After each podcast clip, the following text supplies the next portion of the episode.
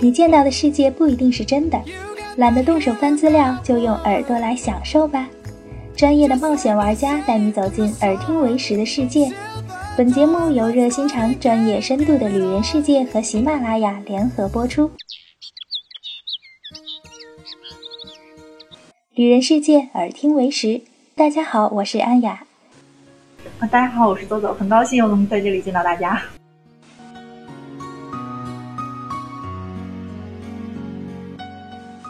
走走在旅途当中遇到了很多的事情和人，有很多的感动和很多的惊喜。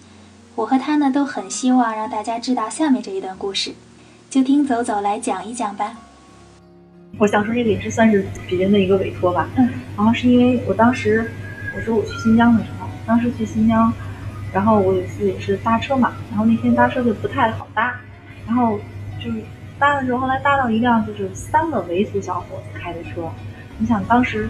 要往南疆走，还是三个维族小伙子，其实心里边是挺怵的。包括我当时去新疆那个时节也不太好，就是正好出完事儿比较乱嘛。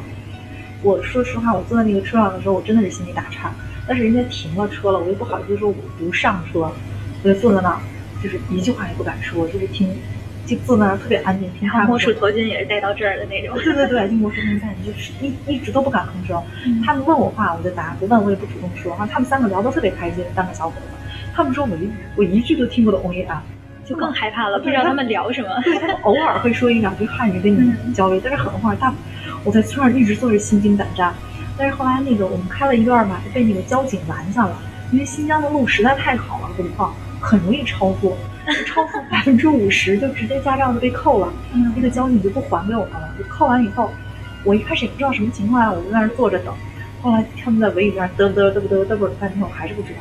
过一会儿，他们跟我们说，他说驾照被扣了，然后他们说他再去跟那个警察去求情，看行不行。那个警察也不放，他们就说就托人找办法吧，就在那等，都等了快一个小时了，等了快一个小时。后来他们差不多一个小时，他们就说，哎呀，今天都晚了，那会儿五六点了吧，差不多。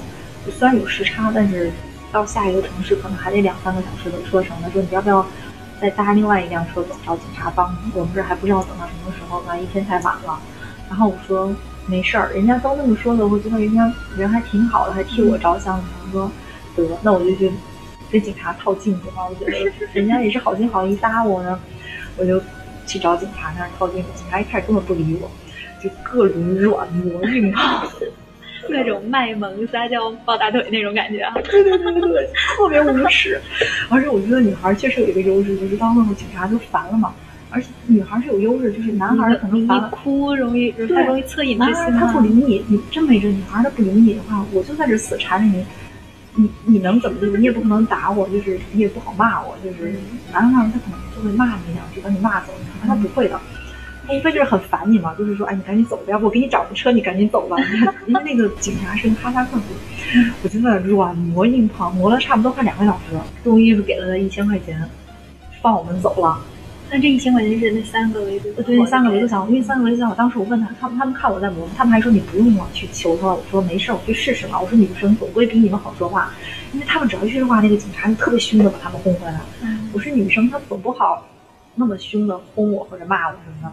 然后他们，因为当时那三个小伙子跟我说过，说他们的心理底线是两千，就是如果两千块钱能换回来就行，我就去那磨啊磨啊磨，就就磨到那个警察，就真的像你这么。撒娇卖萌，到最后就开始坐那就开始哭，我就站在那就开始一直哭，哭到那个警察都崩溃了。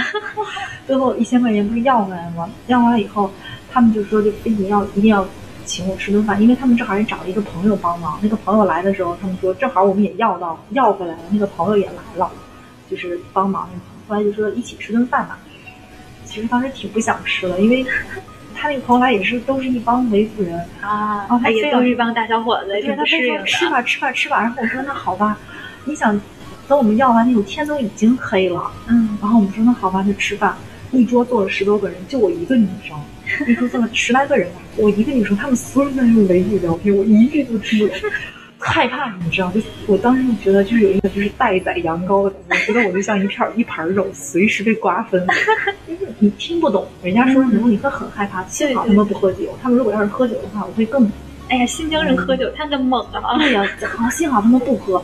我后来问他们，他们说我们青这是我们青春餐厅是不让随便喝酒的，他们说就是教会人克制。我当时觉得他说这话，我觉得还挺好的，嗯，觉得素质还挺高的。对，他说学会人要克制，就是整个吃饭的过程，我就都很害怕，就一直是心惊胆战，提心特别害怕。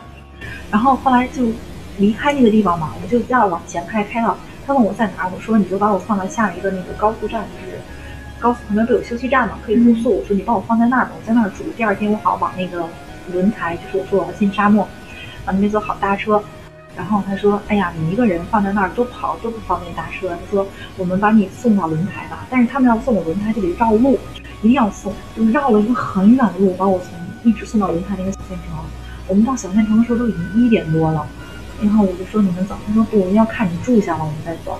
然后就，你想挺晚了，很多客栈啊、旅店都不开门了嘛，我们就找了一家开门的，然后进去问人家有没有房间，他还陪我进去看看那个房间安不安全，环境怎么样。